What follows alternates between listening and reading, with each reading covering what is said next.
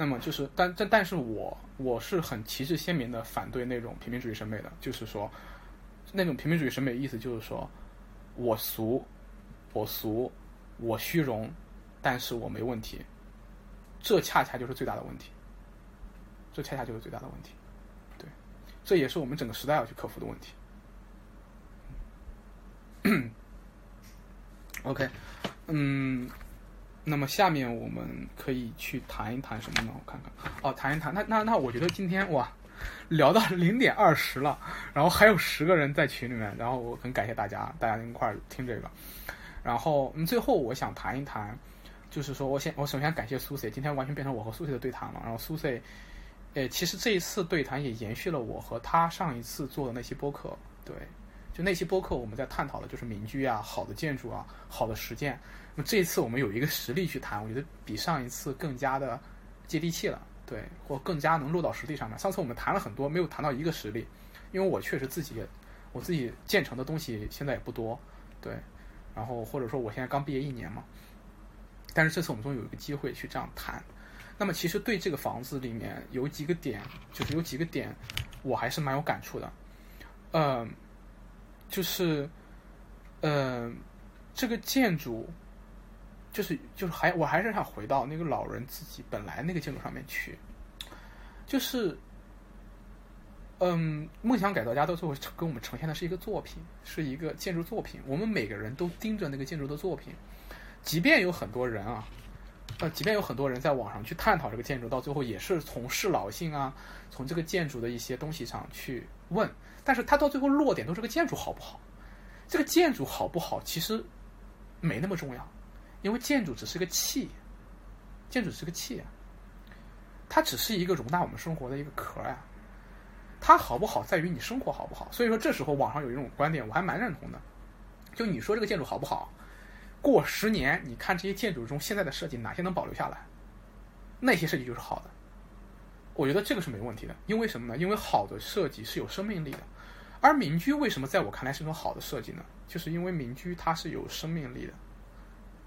民民居它是有生命力的，民居它是几千年来所有的生活跟你的建造碰撞，到最后留下来有生命的那些东西。对，所以它美，所以它好。那么所以说在这个项目里面，我觉得我觉得我我自己一直在提醒自己要把眼光去落到生活上。而这个生活本身，为什么我说这个节目的前二十分钟特别好，它在呈现老人的生活，体现老人在这个生活中，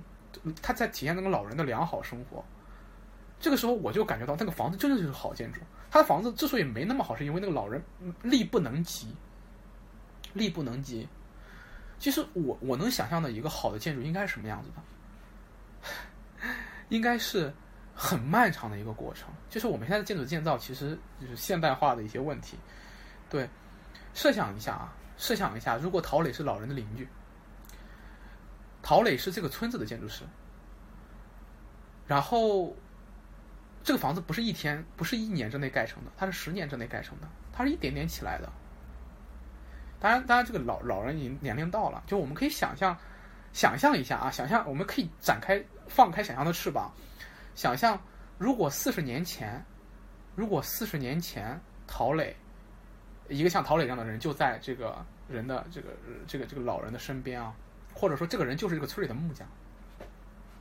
这个村里的木匠，他们在一起生活十年，每当这个老人的生活有点新的变化的时候，就找这个木匠来讨论，说我我要我要这个房子要加建了，我该怎么样搞一搞，然后木匠跟他聊。然后大家一块去盖这个房子，然后这个房子会也会这样慢慢生长，它会变得有序，然后它会跟生活贴得更紧。那这个房子到最后受受大家批评这么多，原因是什么？原因不就是因为它跟生活贴得不够紧吗？而我们又怎么能苛责一个现代的建筑师呢？因为他跟这个老人的生活的相碰就这一瞬啊，然后你要求这个建筑师在这三个月之内去想象这个老人一生和将来所有的生活，我觉得是个不可能完成的任务，这是不可能完成的任务。这是，这是我们当代社会和我们当代建筑师、建筑整个建筑学、整个建筑行业都面临的问题，都面临的问题，都面临的问题，是一个巨大的问题，是一个巨大的问题。所以说，所以说，当我看到这个房子的时候，我我我产生的想法不是这个房子好不好，不是这个房子好不好，我是对这个老人产生了一种由衷的敬佩。我觉得这个老人值得一个很好的房子，而且我也感到很惋惜，我也感到很惋惜，就是本来没必要这么急的，本来没必要这么急的。本来这个老人花了，这确实节目组提供了一半的成本，但是本来本来没必要这么急的，本来这个老人可以去，对，去找一个离他更近一点的，跟他生活贴得更好一点的一个建筑师，或者找一个甘肃当地的建筑学的学生啊，或者是一个什么样的建筑师，一起去花更长时间去探讨，然后去，呃，对。去去思考，去像他父亲跟他盖房子和他自己把这个房子这么四十多年一起盖起来的过程一样，慢慢来，慢慢来，慢慢来，他会他会让这个房子变得更好，对。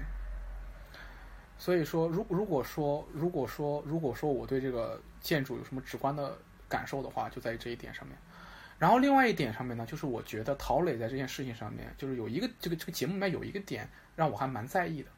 就是。呃，他们两个人迅速达成了一个共识，就是这个老房子没必要搞保留，一点都不需要保留，直接推平，直接重盖。当时我整个人都惊了，就是我觉得这个共识是有点可怕的。呃，这是一个很进步主义的共识，很很重很进步主义的共识，就是说旧的东西把它推掉，我们要在这个地方起一个崭新的东西。当然陶磊在这里面说我对格局有延续，我对形式有延续，我对材料有延续，但是它足够吗？就我一直在想它足够吗？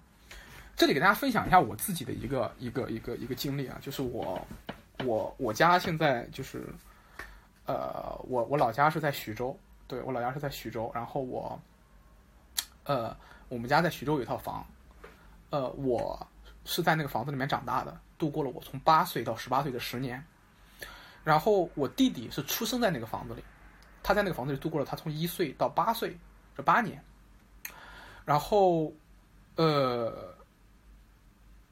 后来我们家搬到了杭州，我们家搬到了杭州，然后，呃，那个房子就就放在那儿了，就没人住了。然后我们离那个房子很远很久了，然后我其实一直都就支持我爸妈把这个房子要么租出去，要么卖掉，因为我们家不可能回徐州了。然后，然后我爸妈就每次都不舍得，我就不理解，我说这有什么不舍得的，对吧？你现在不卖，就我作为一个建筑师，我对建筑行业很了解，我很清楚，有一天肯定房子价格肯定会跌的。我当时都把那个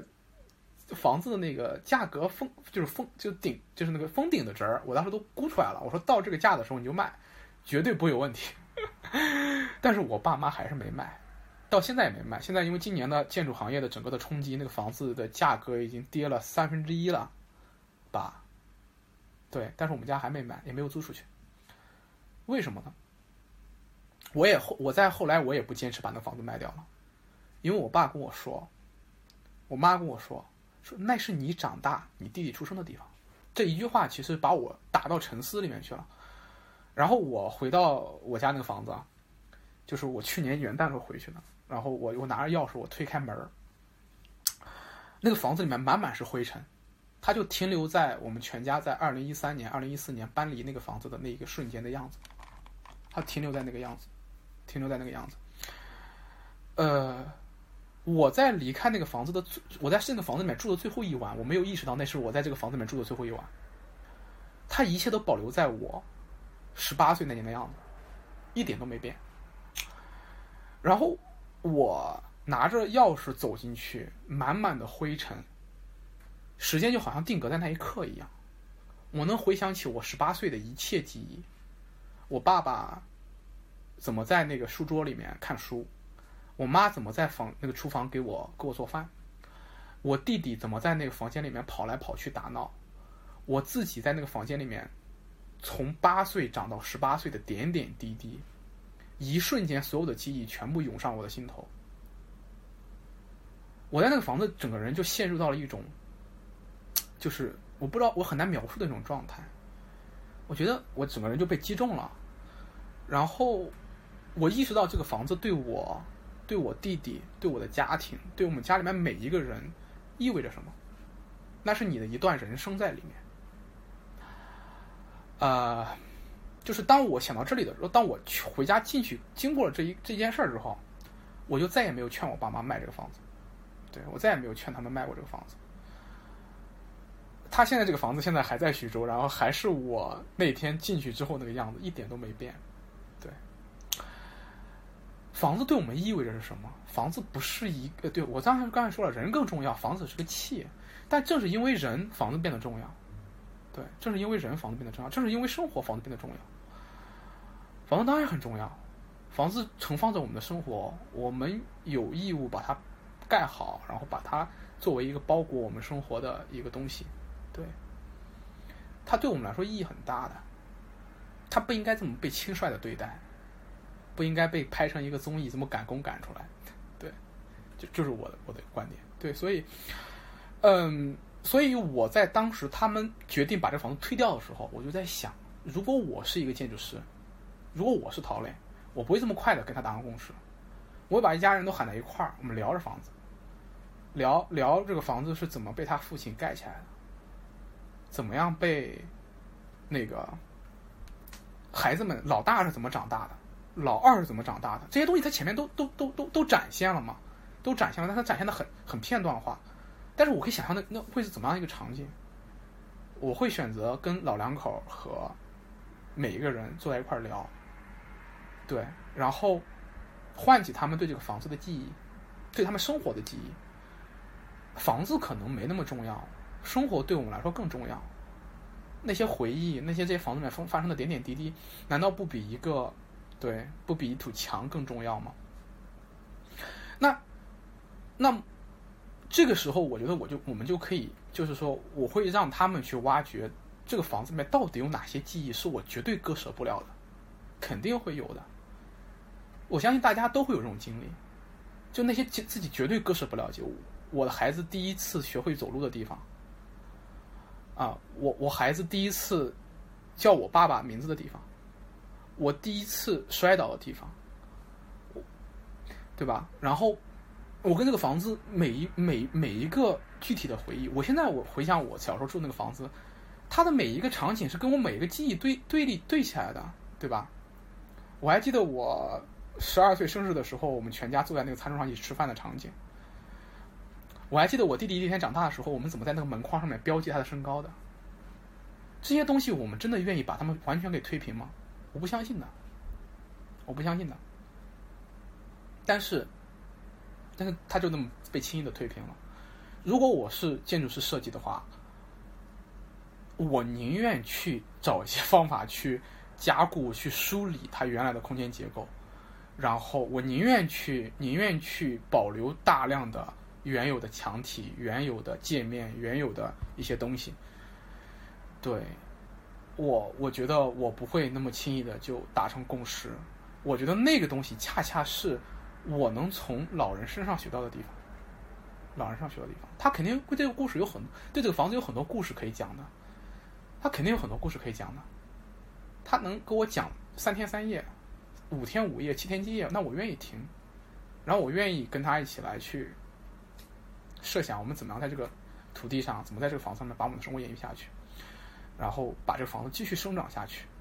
而不是把这个房子给拆掉，重新再种一个房子。所以说，我觉得这是一个底层理念上的差异，呃，也不是说底层理念上的差异，我觉得这是一种，这这是我一个个人的回归，这是我一个个人的回归，对，对，所以说，嗯嗯，所以说这是我在这个节目中收获最大的一点，也是我最想表达出来的一点。呃，我对这个节目的不满和我对这个项目的不满，其实就在于它太轻易，它太轻率，它太快了。它把那些承载了四十年生活的东西当成了一个，对，当成了一个很轻率的东西。我我觉得房子是一个，就是 Susie 刚才就是之前我们聊天的时候，他他他想过，他说他喜欢梦想改造家的原因是会唤醒我们这些年轻人对拥有自己一个房子的想法。我认为这个这个是很好的，这是没问题的，会唤起是没问题的。但另另外一个就是它会传什么叫好，就是它会传达一种什么样好的唤起。对，我觉得我觉得我觉得在有些有些时候梦想改造家所传递这个东西太轻易了太轻易了太轻易了他把房子看成一个太太轻易的东西了，说白了还是把人的生活看成一个太轻易的东西了，可以随便转换，可以推倒重来，可以可以被娱乐的一个东西，而这一点其实让我感受到了冒犯。对对，倒不是说建筑这个东西在我心目中有多神圣，而是我意识到了它所服务的那个东西，就是我们人的良好生活是多么重要的一个东西，这么轻易的被对待，我才会觉得它我才会觉得它不值。对，所以这就是我到最后最后的最后我们在聊完了这个建筑的很多细节问题，包括它审美问题之后，我个人想要传达出来一点，就是我们应该去思考什么是好的生活，什么是好的建筑，而且我们每个人都要去思考，而且我们每个人都活过，我们每个人都在房子里面住过，我们每个人都跟房子发生过非常多的回忆，我们完全能完全完全有这个能力去思考，而不是让别人教我们怎么做，不管这个人是建筑师也好，是媒体也好，或者是别的什么系统。对，我们不应该这么轻易的去听他们告诉我们什么是好的生活，而是要去自己体察自己的生活。对，所以这这最后这一点其实是我想我想我想跟我姐谈的，就我姐显然是站那个老人那边的，我想我想跟她传达的一点是，姐我还是站你这边的，但是我站你这边的视角不一样的。对，嗯，差不多我我就是这么一个想法。然后然后然后然后然后 Susie 有什么，我又问 Susie 了，就大家有什么想谈的吗？对，然后大家有什么想谈的或者有什么想说的，去可以再再再再拓展一下。嗯嗯，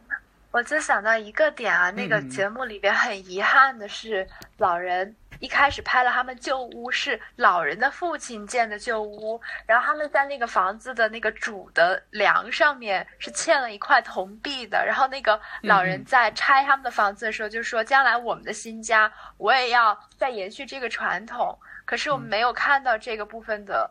嗯传达，我不知道是没有还是被剪掉了，就尽管对，这让我真的觉得蛮遗憾的，就是他们曾经的生活的痕迹算是彻底的被，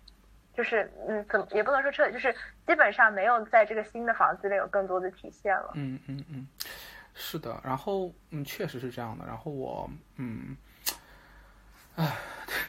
对，然后我我其实我我对这一点这一段感触也很深，对感触也很深，就是我我觉得那一点的传达很感动我，就是这其实就是一个传递和传承和和对生活信念的传递嘛，就是那是我很看重的一个东西，那是我很看重的一个东西，但是它被节目给剪掉了，这是一方面，另外一方面是另外另外一方面是就是它也没有很好的去传达，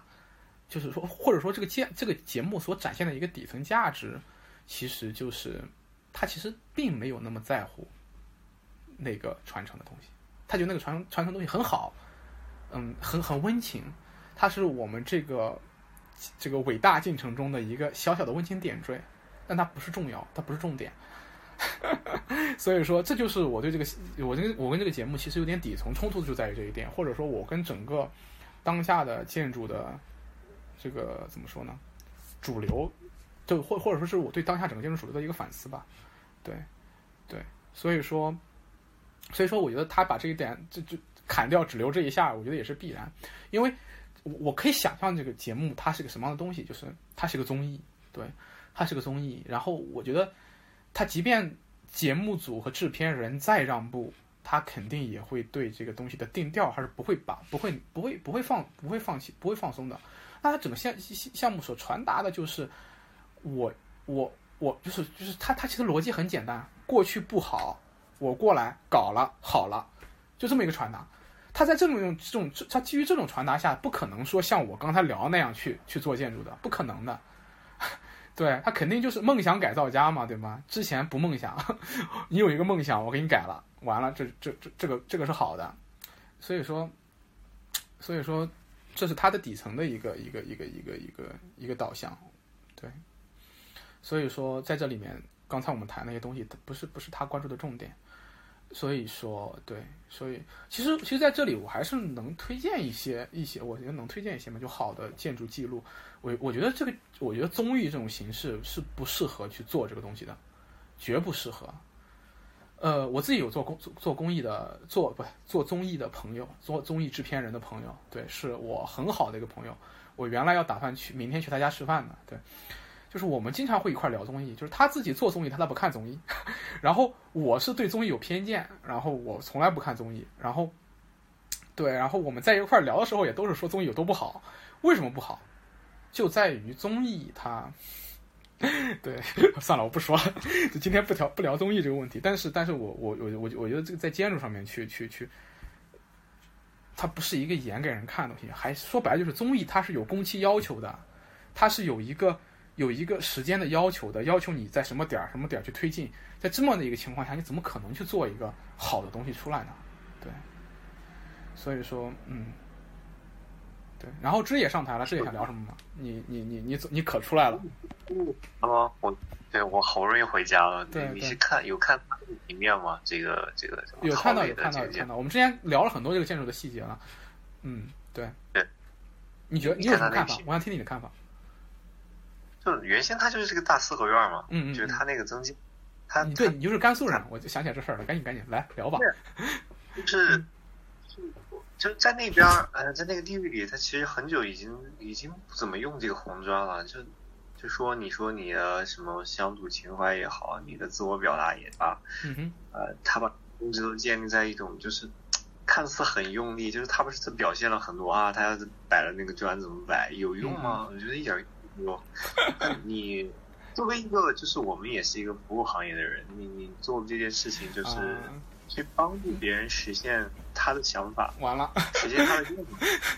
啊，没什么，没什么，没什么，没事，嗯嗯嗯，你说是吧？嗯嗯嗯。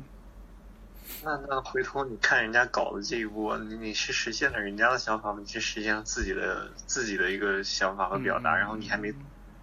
六平面里面那个什么，就是那个他北边那个厕所，然后中间那个客呃客房，还有嗯呃主要。起居室啊，那那块儿，那所有的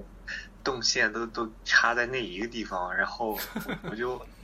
理解这是这居然是一个建筑师能做出来的一个设计。啊、对，我我今天其实这个这个这个今天聊的我的基调其实有点为陶磊辩护的意思，到最后的收束到你这里去批判他也挺好的，也挺好的，然后也挺好的，也挺好的。对，但但你说的我都很认同，对，这些这些印象我也很认同。对，那你就是。就你呃，不是说你不可以自我表达，但是你你可以表达，但是你表达的方式你是，呃，要考虑到就是你要考虑到那个真正的业主他的需求嘛。嗯、你你这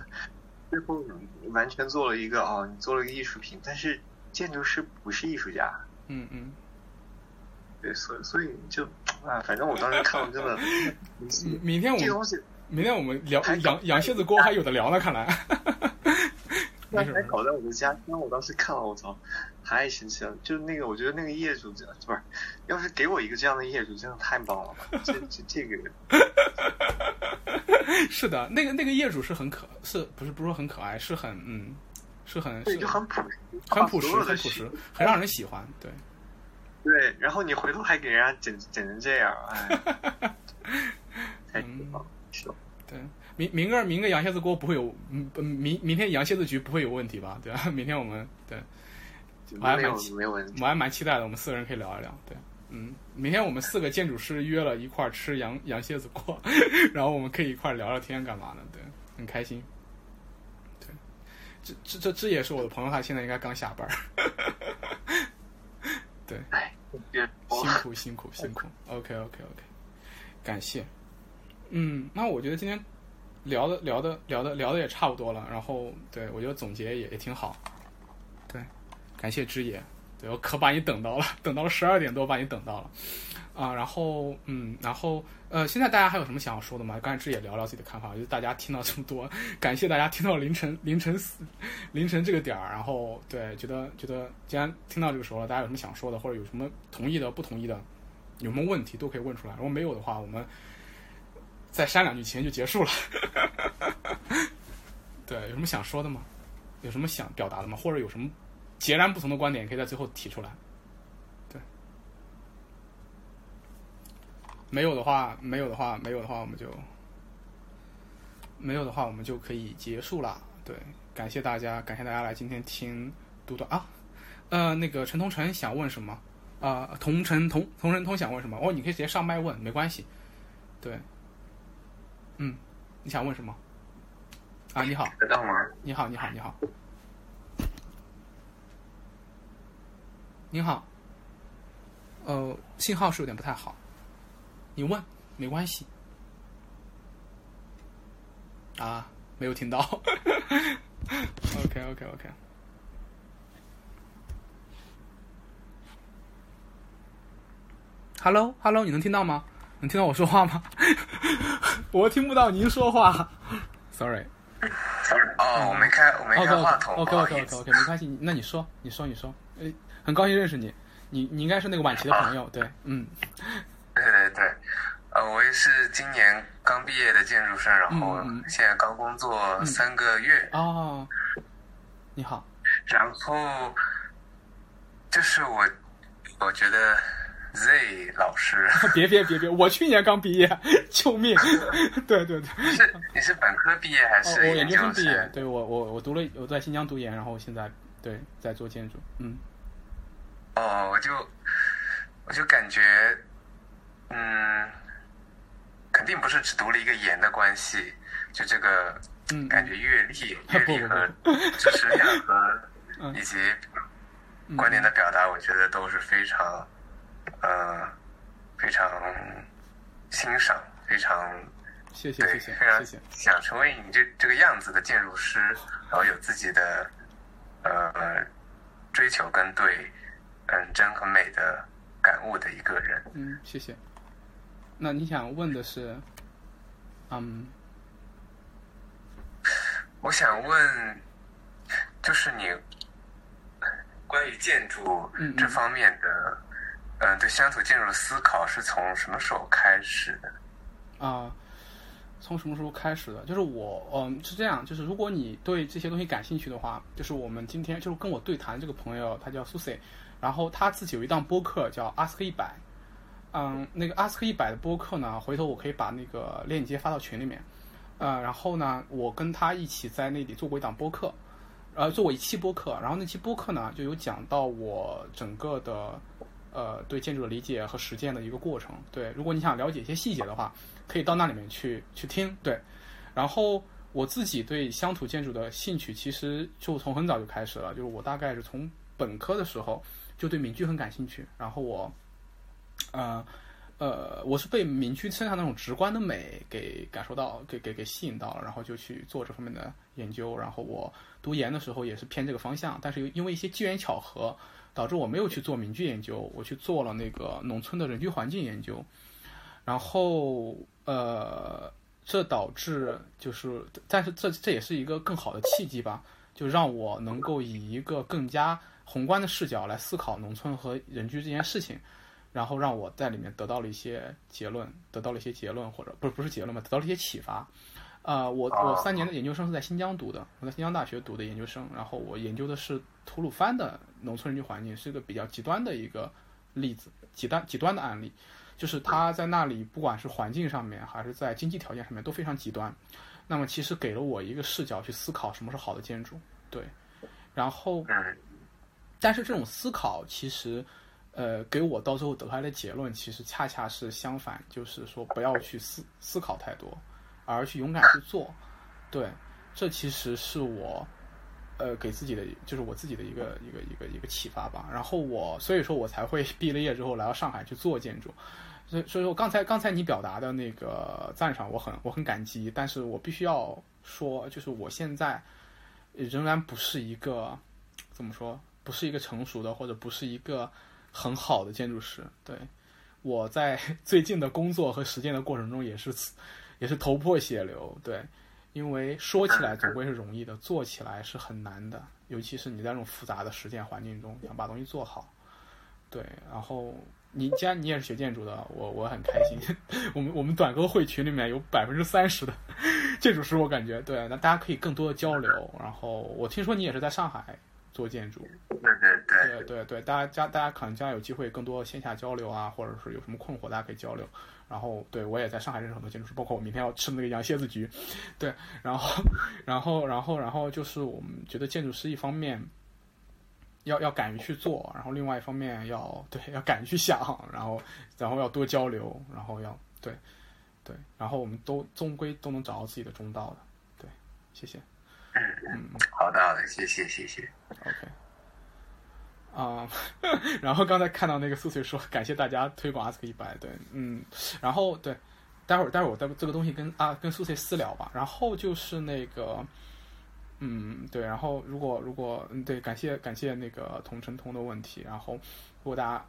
没有别的什么问题的话，我们今天就差不多到这结束了，对，今天我们聊了将近有有有有有有三四个小时，对，然后。